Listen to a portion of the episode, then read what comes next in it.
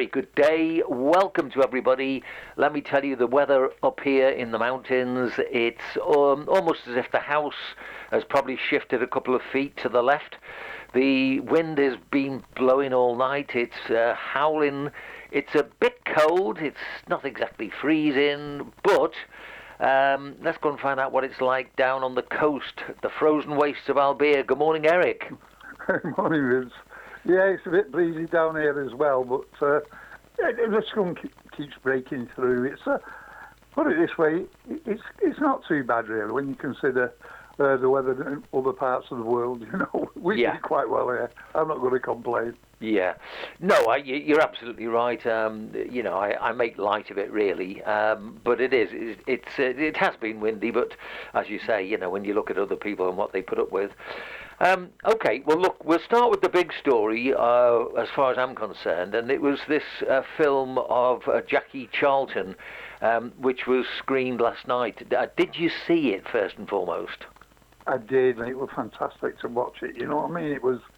It, it, it, well, I mean, having met the guy and knowing very well, it was great to see Jack. But unfortunately, like the ending part is a a bit sad, isn't it? But Yeah. it's not just happened to Jack Charlton; it's happened to a lot of people all around the world.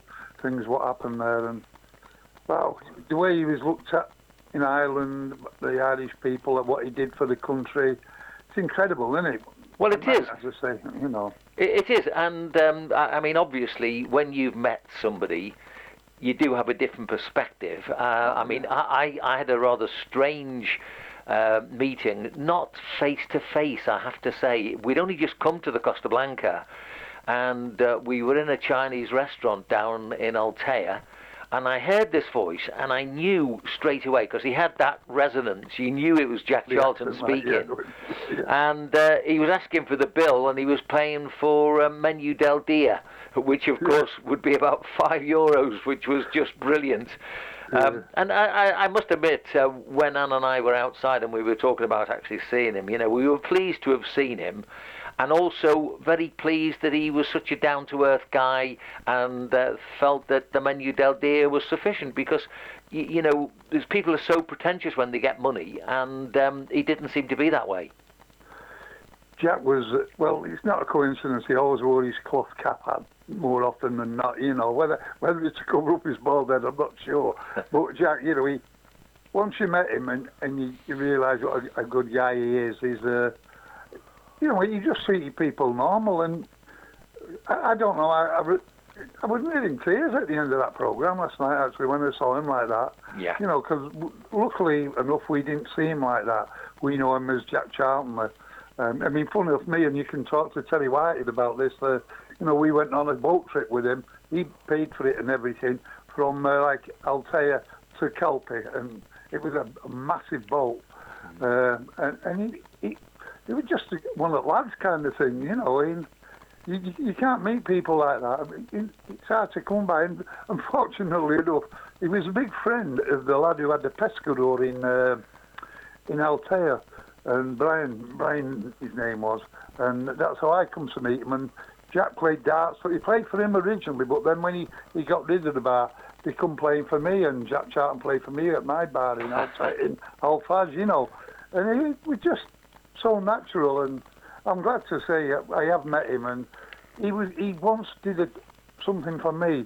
One of our lads died just before Christmas, and we had a big do for him at Carriages in Benidorm. Yeah. And Jack came straight from the airport. He just arrived, and he come straight to the do and did the raffle for us. And that's the kind of guy he was. He not even took his, you know, his, his stuff out of the car. He just come straight in, did our stuff, and met a lot of people. Did the draw, and you, you can't get much findable up than that. You know what I mean? To to be as well known as he is and just turn up, uh, I thought it was a fantastic. Like, but that, that, it's just a shame that, we look back about and we see dementia. And he, he said he didn't remember, the, you know, the Irish things when when he was back in Ireland and uh, after the World Cup. He said he couldn't remember it when his wife spoke to him at the end. I'm just going to say something, uh, uh, Eric, just to just to make sure that anybody who's listening in, I want to make sure they know who we're talking about. This is John Charlton, known as Jackie Charlton.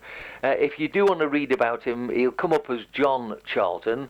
He was born in Ashington, Northumberland, and of course, he was the old style centre half for England uh, in the World Cup and of course he had his brother Bobby, who was old style centre forward, although uh, not what you'd call a bustling centre forward, but you know we'll be talking about things like this. Um, but of course he was part of this great England team that won the 1966 World Cup and managed the Republic of Ireland team uh, later, which we'll talk about as well. But uh, the reason why Eric is waxing so lyrical is because uh, Eric uh, undervalues sometimes the work he does, which is organise uh, darts and uh, fantasy football. And uh, Eric is telling us about the fact that Jackie Charlton played for his darts team, and this is really lovely history, and and and it's real life and you, know, you can read and see people on television giving these plaudits to people, but when you've met them, um, you know, I can tell from your voice just how proud you were that that he had been part of your life as well. Well, it's just as I, it's kind of repeating myself, but to just know somebody and, and realise that they are proper people. And sometimes when you see him on television, you never seen Jack with an edge on him, have you? You know what I mean? He's he's always been down to earth, as I said, talking about wearing that cloth cap and speaking about singing Blaydon Races. There, that was good in the programme, you yes. know, when the, all the Irish lads was there. You can imagine it. I mean, there's one good thing which I like about the, the Irish when they get to any World Cup or European Championship. All the supporters go there. The players. There seems to be a camaraderie that England have never seemed to have. England all seem yeah. a little bit standoffish in my point of view. Now, whether it's because of the manager and the FA, I'm not sure. But the Irish kind of give Jack carte blanche to do what they wanted. You know, they go for a pint somewhere, and he, well known for drinking Guinness, and he, he was just a, a, like a, a, a, real figure of. He, was one of us. If, I, if it's possible to say that, I know we've got a few, Bob, but he was one of us, and Jack will always be that. I've got great memories of him, and I'm pleased to say that I did meet him and that he was a, a great bloke. And as I said at the end of the programme, I, was, I wasn't one, I'm not a, a tearful kind of guy, but I, I, felt really sorry at the end when we saw him there. With, I knew he'd been ill because over here one of the lads bumped into him in Carrefour and he didn't remember him. Uh-huh. So I knew I knew a few. This is a few years ago, maybe two years ago at least. Uh, and I was asking how he was, and he said he's not too clever, and that was well before you know we then we heard that he'd got dementia. Yeah. And his wife always looked after him. By the way, she was on the program, met his missus like, and she was really good with him. You know, uh, she kind of ruined him in some ways. You might not believe it, but you know, she had a big hole of it on, on a bit like most women do with us all. Yeah, you know. I think so. Eric, um, one thing that uh, you alluded to very early on which is something that did come out in the program. And you and I both have lived in this period of time, and also we're both from the north of England, so we can probably speak quite candidly about this, which is basically um, uh, around the 60s. I think people probably would be very surprised, as, as, I was talking to a couple of Spanish people last night, and uh, we were talking about the 60s in Liverpool in the 60s, for example. Um, I, I, was in a duo and um, or early 70s, so so late 60s, early 70s, and um, when I when we used to play in a Catholic club, I used to have to stand in the front of our duo so that I could sing the Catholic songs. And then we, when we went to a Protestant club, um, John Holford, who was my partner, used to uh, sing the songs, you know, um, it, it, because he was obviously of that faith. And of course, uh, the reason why I mention this is because Liverpool at that time had some residual problems from the Catholic and the Protestant um, infighting, shall we say. And when Jackie Charlton went across uh, to become the manager of the Republic of Ireland in 1986, um, there were still lots of difficult times for people who were not from the same um, religious belief, which really is, it's awful to think that even today these things still exist. But he did something special in Ireland, and it came out in the film, didn't it?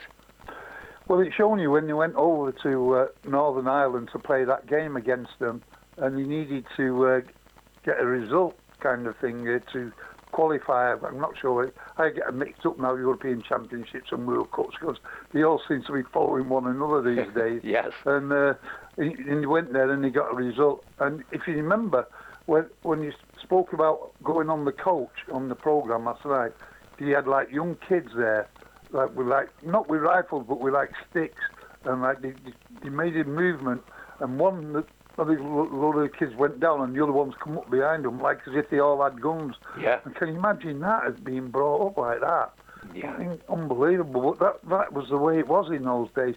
But what you've got to say is that Jack did so much for the Irish people. I mean, he, he was uh, became one of the Irish, uh, whatever they give them, you know. Um, he came that, they give him that. And Jack was, he, he brought the whole nation together. And I suppose, in a way, a lot of people say the same thing about like Alf Ramsey when England won the World Cup in 1966. Yeah. When Jack was part of that team, as you know. But they they have had a camaraderie ever since that 1966, whereby they, they used to do go on a cruise together and do after dinner speaking. And about five of them, and you know, it's, they've, they've stuck together. Well, unfortunately, we've not got many of them left now. Yeah. Even Bobby Charlton's got uh, dementia, and uh, the only one I, I would say who's uh, who's staying quite good out of it was uh, one of our. Um, I'm trying to think now. Alan Bowes. You, you go through the team, and Yeah. I think it's only Geoff Hurst now. Funny enough, he came to Benidorm a couple of years ago, and uh, he, he's still got his faculties. Geoff Hurst. Yeah. Um, just it's not easy. Well, just thinking back to, uh, there, there are two things. There, there, was a song that came out, Ole, Ole, Ole, Ole. I remember buying this because obviously I was DJing in the clubs, and um, you know everybody would sing it, and, and I mean immediately uh, y- you'd hear Jack Charlton's voice came in on the record. Um, you know, it, it was like one of those football songs that actually meant something. And and the other image I have of, of Jack is the fact that he used to be very big with his fishing, didn't he? And Yeah. of course, he used to go to the southwest, I think, of Ireland to to, to do a lot of fishing.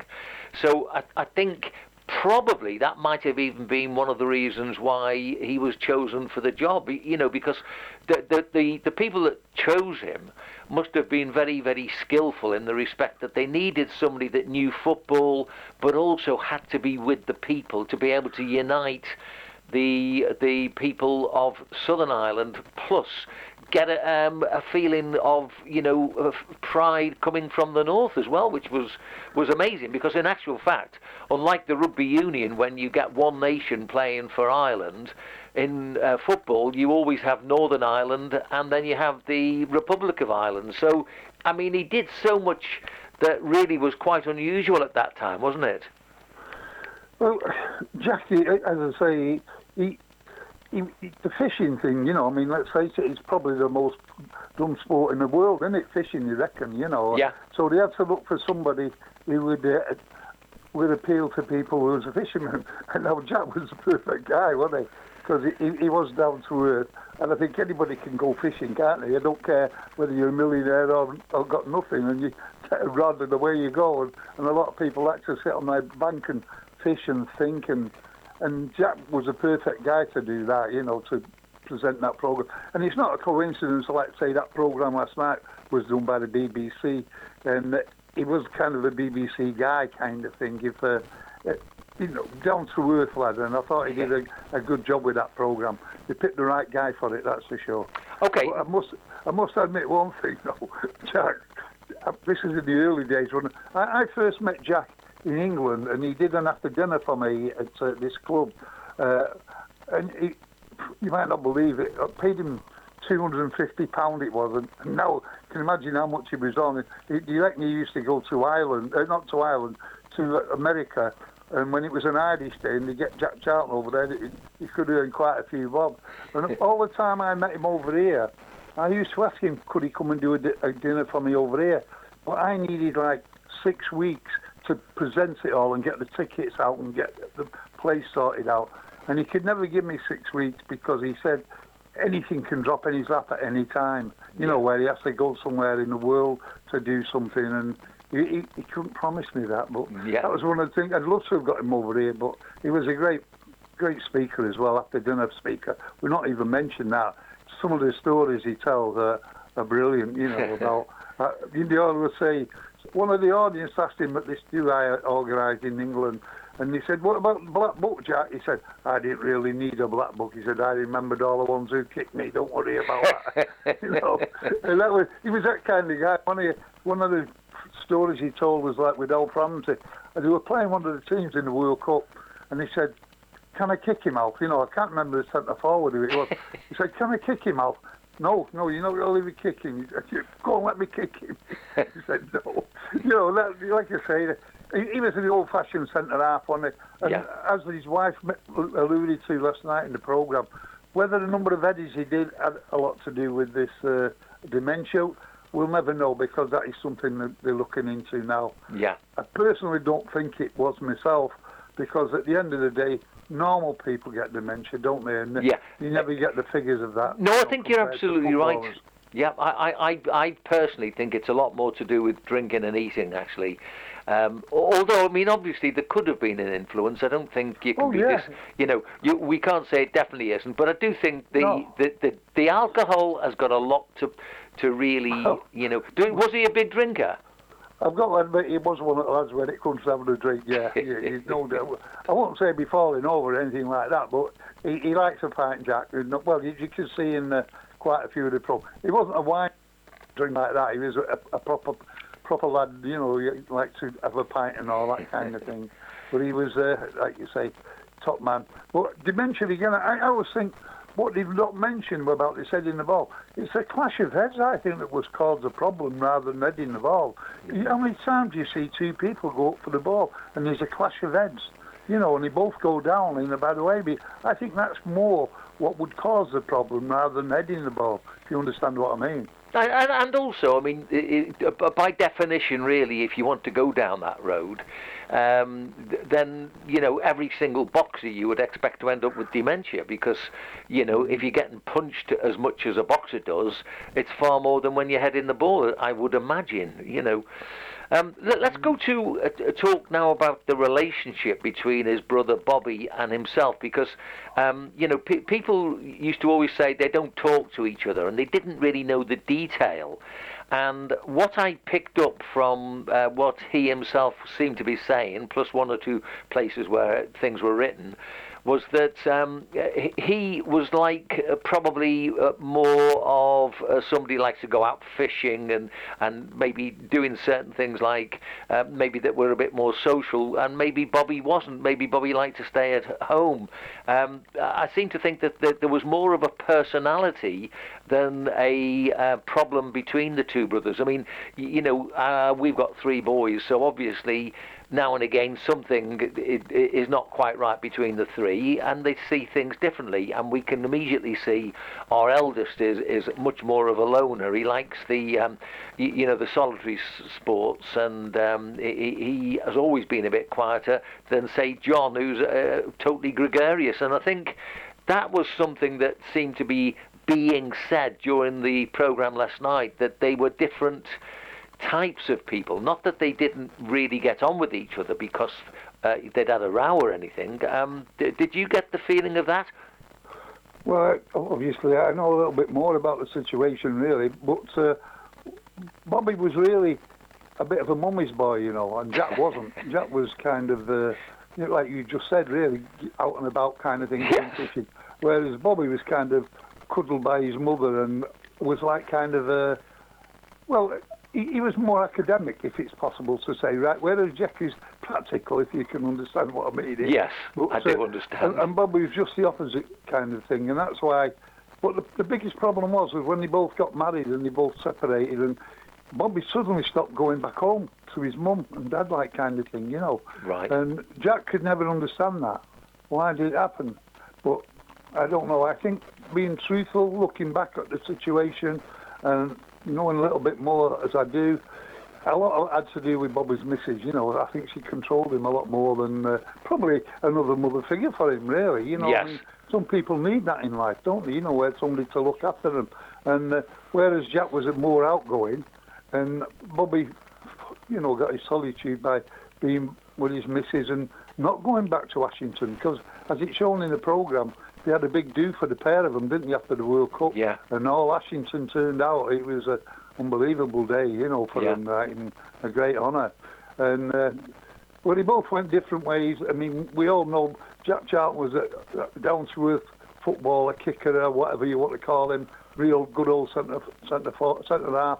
Whereas Bobby was a graceful player who used to play basically originally on the left wing, where he's so brilliant on that position.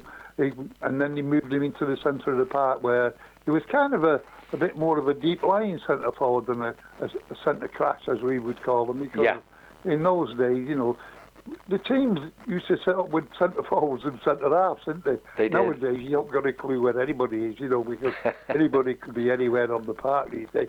In fact, you only have to look at the numbers. In the old days, it, there used to be big number nine against a big number five, and we spoke many times in, our, in the past about Dave Hickson, and I had Dave Ewing at Manchester City, Yes. which was like a, a clash of giants watching those games. Uh, nowadays, there's nothing like that in football.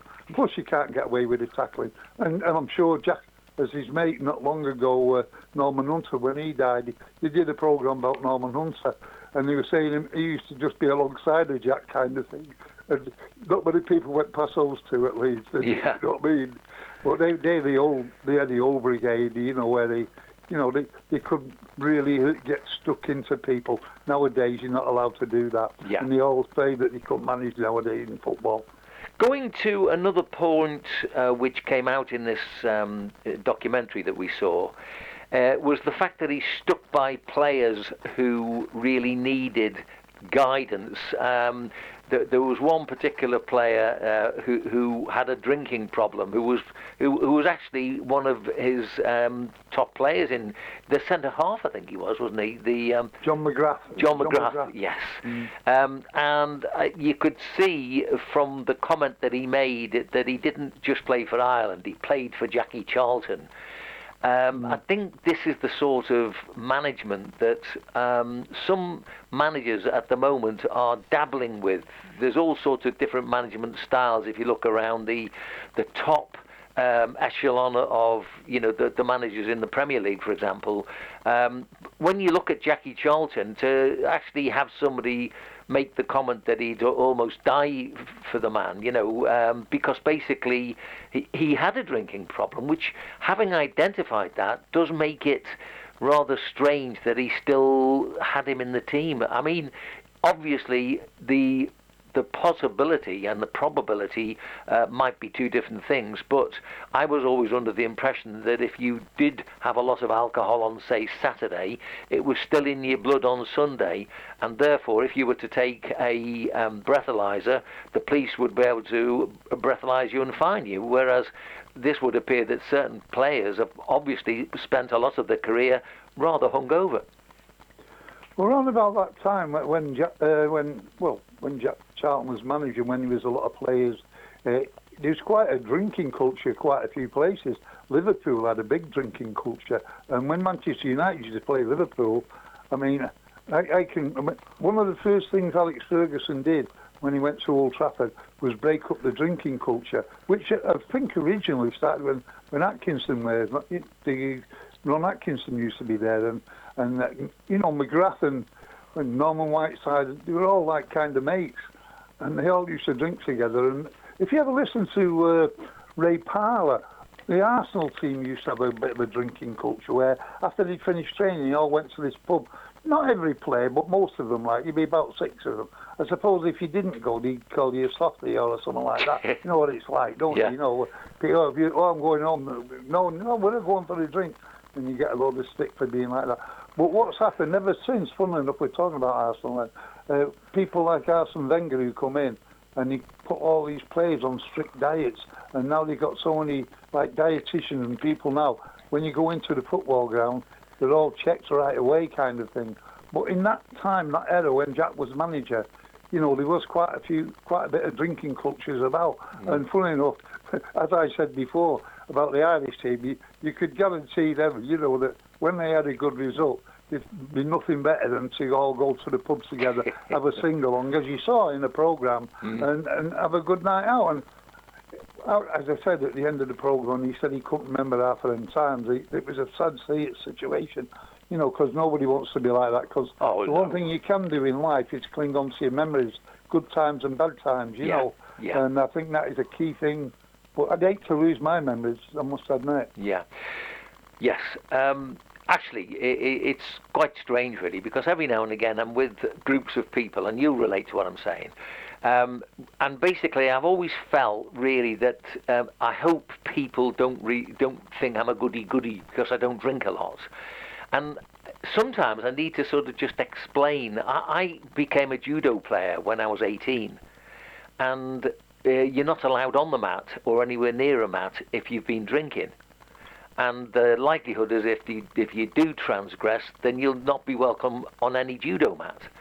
Now, obviously, I also played uh, rugby on the Saturdays when I uh, couldn't have a drink straight after because basically I had to go to work straight maybe one quick shandy, and then I was off to, to, to work. And then on the Sundays, uh, I, I, mean, up to 16 to 21, I played serious football and, and, and did all my, my serious stuff. And then 21 uh, and after I played with the celebrity teams, and uh, basically, y- you know, it didn't matter if I'd had a few drinks after the game. But that was why you know, I'm quite disciplined with, with, with my alcohol. It's not that I don't like alcohol. It's just basically, um, you know, it was something that I wasn't permitted to do because I I took my judo very seriously. Um, I think also, I think now looking back, I'm a lot happier that that was part of my discipline. Um, be, because I think people are beginning to realise, uh, you know, for example, my own sister used to drink a bottle of wine a day, you, you know, and the, the, the, the, health ramifications come up so much later uh, that obviously it's too late for a lot of people to even start to try and change the ways. It, it's a very, it, it's, it's easy to criticise people who get drunk all the time. A lot less easy to understand that you know alcohol grabs you and, and you can't get away from it as we know throughout you know history, the, the, the number of people that have fallen foul of it it, it's very difficult. And when you come to the end of your life, as we saw with Jackie Charlton, and you've been such a wonderful influence and a good influence in many, many, many ways, and then you see somebody who looks, I won't say broken, but certainly not the man that we all recognised. It was very, it was very sad, wasn't it? Yeah, as I say, and like you say, I think it was his wife who said about how emotional he gets now, you know, because he can't remember and he can't do the things that he wanted to do. But I'm pretty sure, I mean, obviously I'm bobbing on a bit, and, you know, there's things I can't do. And you do get a little bit frustrated now to looking back in the past what you have done kind of thing. And uh, I'm, I'm, sure in Jack's case, to have actually been to where he's been, thinking, hey, that's unbelievable. It's bad enough for us normal people, but for somebody like Jack to have been where he's been and be able to look back and then lose at all things. You know, just that, like you said, it was just a sad situation all the way around. Yeah. But going back to drinking, uh, I mean, there's two ways. What happens in life? People get to a bit of a crossroads, but they don't know it's a crossroads at the time. Because I can remember at school when people used to start smoking, you know, and stuff like that. And for some reason, I never even fancied to have a smoke. You know, you know what I mean? Yeah. And and when I look back now on my life, I think, blimey, that was lucky, that was kind of thing. And there must be people, no disrespect like yourself, who, through some reason which you didn't realise at the time, never went into a drinking culture. Yeah. You know, kind of thing, which would have been easy with you being a rugby player. And mm. uh, I'm pretty sure most of the rugby lads I know, the one of the things they look forward to is having a pint after the game. Absolutely. And all getting round and passing the jug of beer around, or, you know, the other team sends a jug of beer over and I know what goes on in rugby. It's fantastic, you know. Yeah. But that's what makes it camaraderie and why people go on a football pitch or a or rugby pitch and fight for one another in that game, you know, because yeah. they're all mates kind of thing. And that's what sport does bring to people, in my opinion, whether it be football, cricket, anything. You know, you, that camaraderie where you all, I mean, cricket, I mean, I played cricket. I used to love if I was opening batting and then I was out, kind of thing. I'd be back in changing room, showered, back out at the front, and a pint at the bar, and I'd be shouting, "Run 'em up, lads! Run 'em up!" shouting to the lads who played. It my bit was done, kind of thing. And that cricket, football, rugby, there's always some kind of thing where drinking uh, is involved. And as I just said, some people, if you go home, you say, "Oh, he's a right big softy," kind of thing, you know. And that's how a lot of people get dragged into it. Yeah. But the best thing for me, or the luckiest thing for me, was that I never smoked, and I've been exceptionally lucky at that because I know what smoking, and as over the years, obviously now because they've stopped smoking, a lot of people, and the price of cigarettes is ridiculous. You know what they're charging people for them to to deter them from smoking. I was just lucky I never smoked, but I know a lot of people who have and found it very difficult to give up. Well, again, you see, I was lucky with the smoke because when my mm. sister would have been, say, about 10, and I'd probably be about 8, um, she made me smoke uh, the Liverpool Echo with grass inside. and I was as sick as a dog, and I never want, I never wanted to, to, to do anything like that for uh. straight away after that. And then the other incident was in uh, in the picture house when I was 16. My friend dared me to smoke a cigar and inhale it all the way through. Oh right. So I, I, those two things put me off smoking for life. So I was very very lucky. Never got anywhere near the drugs. I mean, I, I must appear a real goody goody to to some people, but I, it's just circumstantial. I mean, I've just I was always too busy with all my sports, and those were the two reasons why. Uh, although I did go through one period for about a year when I worked in a club, and I didn't get particularly fantastic money, but they gave me the bar on Saturday night. They said anything you like and uh, you know I was a bit daft because I, I, as I explained, I, I pl- played rugby. I didn't drink, and then of course when you're working at night and everybody's whooping it up, you know, um, I had a few too many, uh, and that was sort of a period looking back. Um, that uh, probably didn't do me the best of goods. Let me, let me go to our second talking point because I mean, much as we love Jack Charlton, and uh, it was a fabulous documentary, but very sad at the end. Um, there's a, another piece that I picked in the papers um, where Thierry Henry, uh, the great Frenchman who came to play for Arsenal, uh, has been saying that it's time to make a stand against social media racism. And um, uh, then he went on to talk about Twitter being committed to kicking it out. Um, but he pointed out that between October and December in 2020, so this is during the lockdown, of course. Um, Instagram had to deal with 6.6 million pieces of hate uh, written uh, uh, up against people. And I mean, I'm totally uh, with Thierry Henry on this because, quite frankly, uh, you know, we've had the, the, the, the, racism in sport with the Black Lives Matter and everything. Um, you see, the trouble really is, uh, uh, in my way of looking at it, is you cannot make people like each other. Now, my my whole life is about liking people. There, there are very very few people I dislike, um, but you know when you see the hate that exists between um, people. You see them through the politics and people who would appear to make people hate each other. You know, and then you look at the history and the slavery and all this sort of thing. Um, and social media is not really helping at the moment, is it? Well, these people who are the kind of faceless people, aren't they? And this is the problem. I, I, I personally would never get involved in things like that because of the yeah. fact that anybody can say anything about anybody. Uh, and I've known it happen to me, you know, where somebody said something and it's completely the opposite of what what they've said. But a lot of people are like that, and, and we can't get away from that. But to give them a platform whereby they can be ident- well, can't be identified, but be mentioned in the press or on the television of, of abusing somebody who may be a star footballer or whatever, a, a, a presenter or anything you know, fact that to give them the opportunity to say what they want about people and it, have no no truth in it whatsoever is out of order. And I blame the companies who run these situations for not being able to say who these people are, you know, and then we can just go and get them. It's kind of like football matches, the abuse at football matches. You're not telling me they can't find somebody uh, out of the crowd because they all have to buy a ticket and go to the game, and we got the ticket through somehow, haven't we? Whether it's gone at the box office where they go to, like kind of thing, to get the ticket, and, and it, everybody can be found out. But this one with the uh, well, they call them keyboard warriors, don't they? These people, yeah. faceless people, and they, they come on and say what they want about Fred Bloggs or whoever it may be.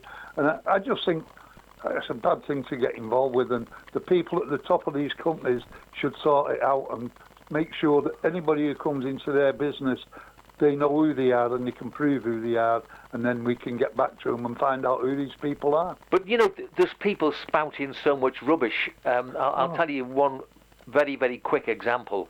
I was playing my guitar up in Cala de Finestrat, and this girl came over and told me I was a racist. And I said, "What are you talking about?" She said, "I saw one of your posts on on Facebook." I said, "Well, look, I said, uh, I'm not racist, and um, you know, didn't get cross with her. I just told her that, that uh, I was definitely not nothing to do with, with whatever she was talking about. I said, you've got to remember that people have different opinions over certain things. Yeah. As long as they're writing and they're not written to offend people, I think everybody's got a right to express a point of view there are certain things I won't talk about because basically I don't want to upset people because I do have quite strong views. And if I'm talking with somebody and I know who I'm talking to and why I'm saying it, then I will talk about something that normally I'll keep quiet about. But but I mean, in in a general sense, um, to to talk about racism, I didn't grow up with with black people. I only had there were two black people in our class. Both of them were my friends. Both of them, if I saw them tomorrow, I'd be delighted to see them. I played all the Tamla Motown and black music. I loved James Brown's music. When I was DJing, I had uh, loads of uh, young black lads used to come in and we used to talk music and we just enjoyed each other's company. Like you, we've enjoyed so many black sports people, especially with the footballers who can play so well. I think for anybody to come along and talk like that uh, is is just really they don't know what they're talking about, and therefore that's the problem. You've got an awful lot of uneducated people not only saying things but now writing things, and they can't even write English half the time. You know. Well, that's the problem, isn't it? I mean, the only the only thing I will say, Vince, which is something that involves you and I. When we was on the radio, and you you know, I, I was fanatic City fan, as you know, and I used to always big up Man City and knock down United. Yeah. And there was one particular day after our show, I, I went in the local pub. I remember Ian Charman used to be on the show with us. Well, he had his son, uh, son, well, stepson, who had a pub in uh, Al- Altea. Yeah. And it, it was.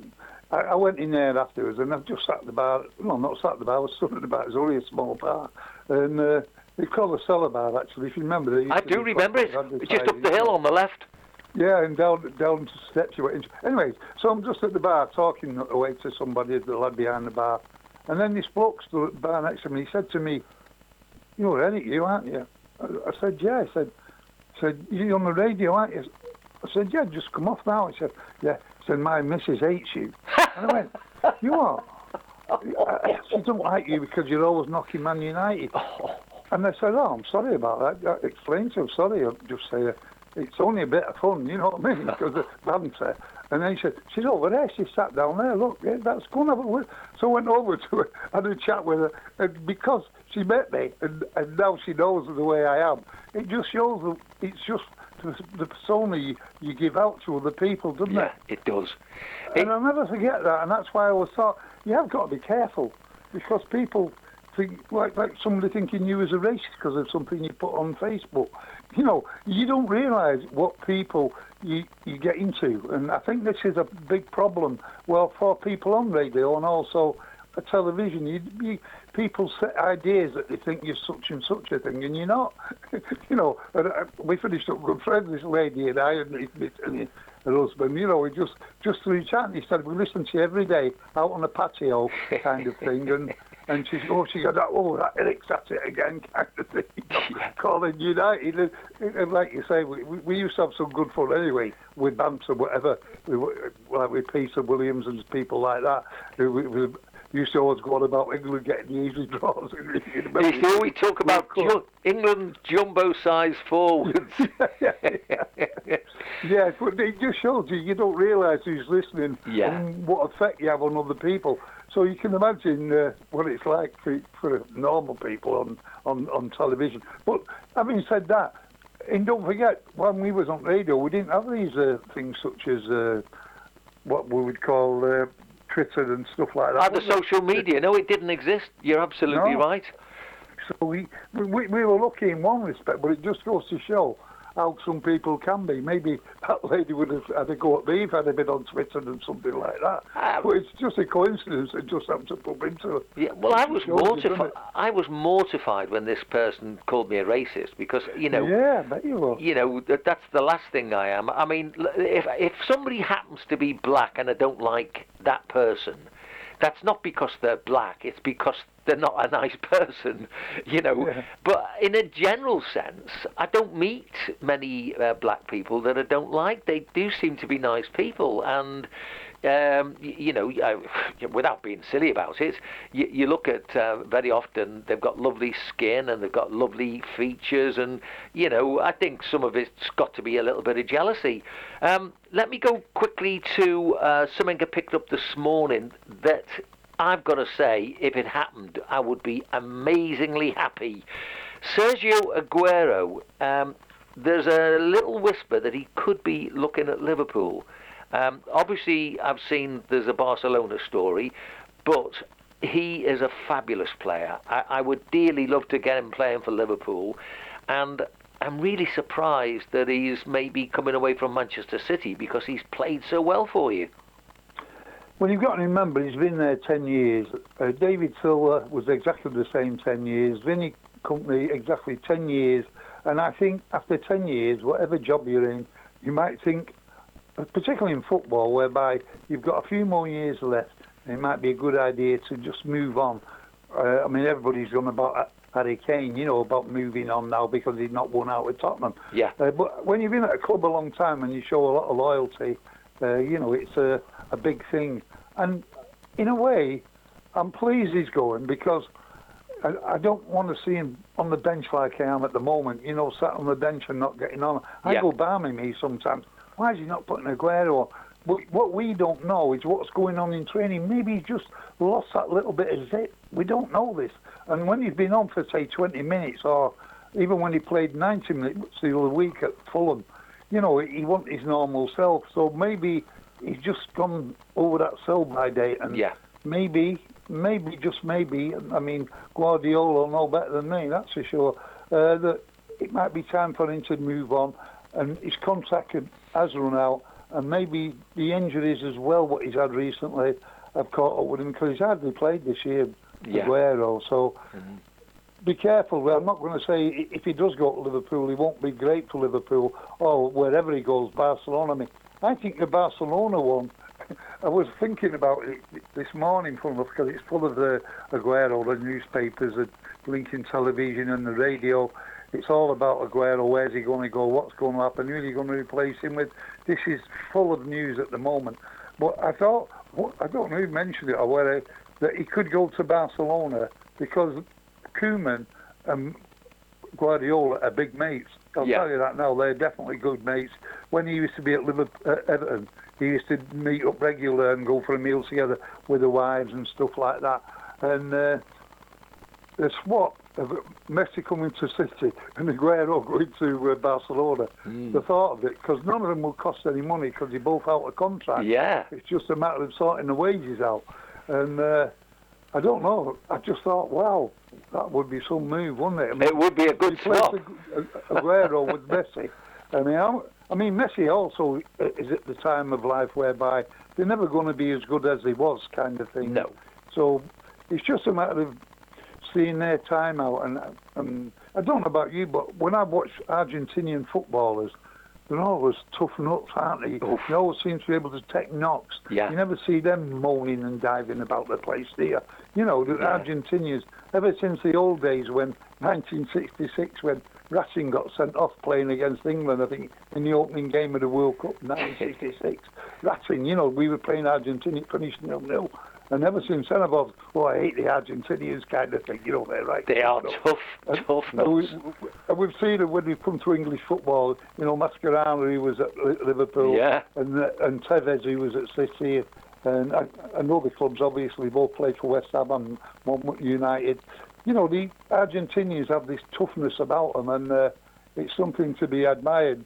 Because when we see people, no disrespect to, I'm not going to mention countries, but teams that come from the continent, Premier Football, and you see them diving all over the place. And Yeah. that's what started it all off, wasn't it? Yeah. Well, I can never think of an Argentinian being a diver. I mean, you know, And you get the, you also get the odd Uruguayan who's quite a tough nut. oh, yeah, well, another one. Yeah, Uruguay. Yeah, well, they- anything from South America, you're going to get 100% off them, that's for sure. Yeah. You know, I always think that when you see a player I've never heard of playing for signing on for some. As I say, I think this, well, I'm not sure, there's a lad just signed on for Brazil, from Brazil at Brighton. He was only a young lad, a centre forward, was actually going to be a cracking player. Yeah. But he's not played yet. But anyway, anything from South America. But going back to Aguero, it's been fantastic for Manchester City. His record, he's got the best scoring record of everybody in the Premier League uh, uh, per minute per game. You know what I mean? Yeah. And you've got to remember uh, nowadays it, football now is well with VAR. I mean, how many goals are getting chalked out left, right, and centre? It, it's incredible, isn't it? Well, no disrespect to, to Alan Shearer and, and, and Thierry Henry and all them lot who everybody goes on about being the best goal scorers ever. Well, they didn't have to put with VAR and stuff like that. You know? True. So, That's uh, very it's true, Gonna that. change. It's going to change, you know, football of, of things like that. And by being offside by a toenail, I mean, how many goals did they score? You know, I don't know. But anyway, it's just a thought for which you, you could and put in your memory kind of thing what's happened when you talk about great goal scorers. Right now, at this moment in time, souls are the premium. That's why all these players cost a lot of money, you know, to get a goal. And for to replace Aguero, personally, I'd love to see him get this Haaland, but whether it will happen or not, there's so much money involved. And with the, the pandemic now, I mean, don't forget, City are richer than most clubs, you know. Yeah. So they could actually play whatever.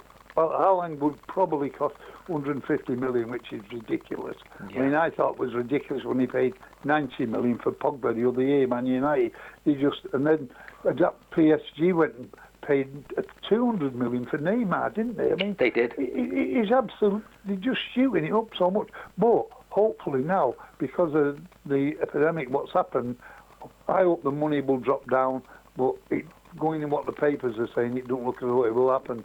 Well, funny enough, I, I do remember when we used to. I mean, I used to always bang on about the immor- immorality of the, the the money that was being paid, and you used to always point out that it's not really the players' fault. Um, but I still maintain that it, t- and I always have done, that it would take a cataclysmic event now um, for it to change, and I think that could be uh, what's happening. Eric, I'm looking at the clock. We've got 12 minutes left, so Yeah, we have been rabbiting a bit. Hey, hey, good stuff. Um, I think we better do the um, predictions for the week ahead now. So we start with Arsenal and Liverpool. Uh, how do you think that'll go? Well, if you remember last year, I think Liverpool, when they were in the pomp, they got a draw at Arsenal, and I've got a feeling it's going to be another draw, a one-all draw. Okay, well, I've written down 2 2, so we're on the same page there.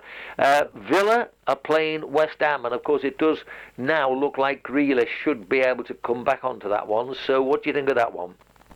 Uh, are you sure they're playing them? I thought they were playing Fulham. Uh, yeah, Villa versus Fulham. Oh, sorry, I thought you said West Ham then. Sorry, No, no. mate. Uh, yeah, well, yeah, I, I, I don't know. Aston Villa are safe now, really. You can't expect them to be in a relegation fight. Fulham are fighting for their lives, so I'm going to go for the. I don't know whether Grealish is back, but I'm going to go for the Fulham win here, two-one. Okay. Uh, we got Chelsea are playing West Bromwich Albion. Um, Chelsea, they're on this wonderful run at the moment. I can't see West Brom doing much, actually. I'm going to put them down for 3 0. Yeah, I can't disagree with you there. It's uh, they've not they hardly conceding any goals, and West Brom couldn't score. You know, whatever happens with West that West Brom, uh, I think I think I'd go along with you. Maybe three 0 That'd be about right. That yeah. Okay. Everton are playing Crystal Palace. Uh, Everton are now likely to get a, a, European place of some sorts. I can't really see Palace upsetting the apple cart. I'm going to go Everton 2 1. Yeah, a, uh, each week we talk about Crystal Palace, and I, I go balmy because I can't figure them out at all one minute they, are solid at the back and they don't give goals away, and Zaha turns it on at front. And I think Palace are a little bit better away from them. I'm going to go for the draw here because Everton have let the, the two teams who have let everybody down because one minute they can be brilliant, and the next minute it can be absolute rubbish, a pair of them. And that, that's why I'm going to go for a one-all draw. Okay. Uh, then we have Leeds taking on Sheffield uh, United. Um, I think this will be an entertaining game. I obviously know that Sheffield are now doomed, as their Captain Mainwaring might yeah. be aware. Uh, I'll go for Leeds winning this one 3 2. Yeah, well, I honestly can't see Sheffield United scoring, although Leeds' defence isn't very good. I was talking to my mate yesterday, funnily enough, who's a big Leeds fan, and uh, he said, We've got to beat Sheffield United, you know. I said, Blimey, if you don't beat Sheffield United, everybody else is beaten them, why can't you? So he was just a bit worried. It's a bit of a derby game as well, isn't it? Yeah. But I, am going to go for, uh, I think uh, Leeds will give them a good in about 4 4 0, tell you the truth. Okay, now we come to a high scoring draw for me because Leicester, who are playing some really, really good football and uh, had a great win over Man, Man United, um, they play your team, Man City. I think this will be a fabulous game to watch. I'm going to go for 3 3. Well, it should be a good game. I won't argue much with you on that one. Uh, I think the big problem now is how many players from Leicester have been away on international duty and how many from Manchester City have been international duty we've got to see what happens tomorrow night with England because for the last two games, England have played three Manchester City players on the trot, and uh, it's not going to help much. And I'm pretty sure Guardiola will be looking at that when they get back to training on Thursday. So I'm not quite sure what City team will turn out, but I am confident that whatever team it is, we will beat Leicester. We owe them a good hiding because they're the only team to beat us at our ground this year when the Amadis five two early on. Right. Admittedly, they got three penalties. But I mean, five two is a bit heavy metal, isn't it? You know, for me. So I, am going to. So we owe them one. So I'm just so glad you all remember to remind the play before they go out that this is one team we need to sort out, and this is the team to do it. Uh, let's hope that's what happens. I'm going two on Man City. Okay. okay. Uh, Manchester United take on Brighton. Um, Manchester United, uh, you know, they're either wonderful or very average. Brighton do play some nice football, but I still think that uh, Manchester United should win this one 2 1. Yeah, probably United will be in the same situation as City. We don't know who's going to be playing in these games. You know, I mean, Rashford has been injured, so he's not been involved with the England setup. But the other lads have, like Maguire and uh, the Shaw now is in the England setup, and I think they'll both play on Wednesday. Uh, I just got the feeling. I, I don't know what it is. I, I just like watching Brighton play, but I feel as though I wish I could buy them a centre forward and stick somebody up front so can yeah. finish off the great football that they play. But I've got a feeling United will win this one 1 0. Okay, uh, Newcastle take on Tottenham, and really, uh, Tottenham should go up and win about 3 0. Having said that, you don't know with Newcastle United. Sometimes, you know, you'll just get a little bit more of a tougher game. But I still think Spurs should win this one 3 0. Yeah, well, I think the only chance Newcastle would have of saving themselves this year is if they got the crowd back tomorrow you know, because as far as I'm concerned, they're going downhill fast. Yeah. They have got some good players, but even the good players are injured at the moment, so that's not helping. But I, I think it will be a big win for Tottenham. I think that'll be about three. I will go along with you there, three none. Okay. Um, Southampton at home aren't as good as they are on the road. Burnley are one of these teams that they flatter to deceive. Sometimes you think they're going to be, uh, you know, top six material, and then they just slip back into their own ways. I think this will be a, a quite a good draw. I'll go for about a two-two draw on this one. Well, I'm going to go with you on the draw, but I'm going to go for nil-nil because uh, at the moment, unless Danny Ings is back, I, I can't see Southampton scoring, and I can't really see Burnley scoring because they're two fairly tough defensive full team. And so I'm going to go for a, a nil-nil. I, I will be a draw, so we agree on that. Okay, and Wolves host West Ham. Now, uh, West Ham, they flatter again. They, they flatter, but they do produce the goods every now and again. Wolves look like they're beginning to come good, so I can see this one being a 2 2 draw as well. Yeah, it's an interesting game, this one. This is probably one of the most difficult to decide on because, as you just said, West Ham last week they give a three goal, three none up against Arsenal and finished up three all, uh, which is somewhat West Ham did at Tottenham early on in the season, believe Yes, I remember that. And, uh, so it's a high scoring game. Uh, Wolves, I'm just not too sure about Wolves. They, they have been playing a lot better recently. And with Jota, not Jota up front, the other lad. Uh, Neto, is it? Name, yeah, you know, he's a good. Neto, that's his name. Yeah. You know, he, he's a very dangerous player. And uh, uh, I don't know. I, I'm going to go for a draw like you there. I don't like to agree with you all the time, me being a Liverpool fan, Vince, but uh, I fancy it to be a draw, one all draw. Don't forget we're football fans first. Um, you Yeah. know, uh, that's why sometimes I, I find it very difficult uh, to to make the prediction, especially if I think that my team's not going to do as well as I want them to do. But anyway, uh, just about um, another three minutes, we can just quickly recap on England's game against San Marino. Um, we both put down. I put down six. You put uh, no. I put down five. You put down six. So we got that one right. Albania. Uh, you thought they'd win about four-one. I thought they'd win 3 0. Uh, but they weren't as convincing. But there was no danger of them losing that game.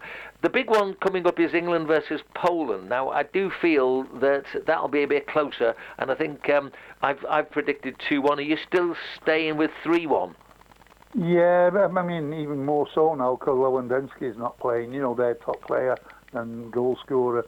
Uh, I think it's made it a lot easier for England. At least you don't have to worry about that lad who is probably the top scorer in in Europe, being truthful about Lewandowski. Uh, anyway, I just fancy, yeah, I, I want to stick with my 3 1 there for England on Wednesday night. Yeah. Uh, Eng- England, we don't know what teams get selected these days, do we? You know, uh, but that would be a difficult problem that we might have to think about for next week, picking an England team, know, for the World Cup or for the Knockout Cup. Yeah. So it might be worth a look at that one. Okay, um, we started talking about Jack Charlton and his influence over the Republic of Ireland football team, and one uh, result that I did pick up uh, was the Republic of Ireland lost to Luxembourg 1 0. Uh, that really is not good. Uh, you'd would you'd expect them to win that one, wouldn't you?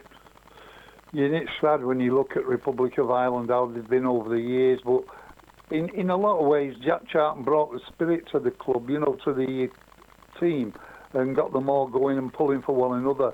Um, Mick McCarthy did a, a pretty a, a good job, the same thing after Jack. Yeah. And, and then we had the trouble with Roy Keane falling out because the IFA, uh, you know, a picture crap hotel where he was staying. Yes. Roy Keane was used to staying at top hotels in Manchester United and stuff like that, which it, it, it started the, the demise of uh, the Republic of Ireland football, in my opinion, that time when, and then Mick McCarthy's left, and the lads he'd been bringing in haven't been really the kind to build a, a team like or gather a team spirit the way Jack Charlton did, and even Mick McCarthy. I thought Mick McCarthy did well.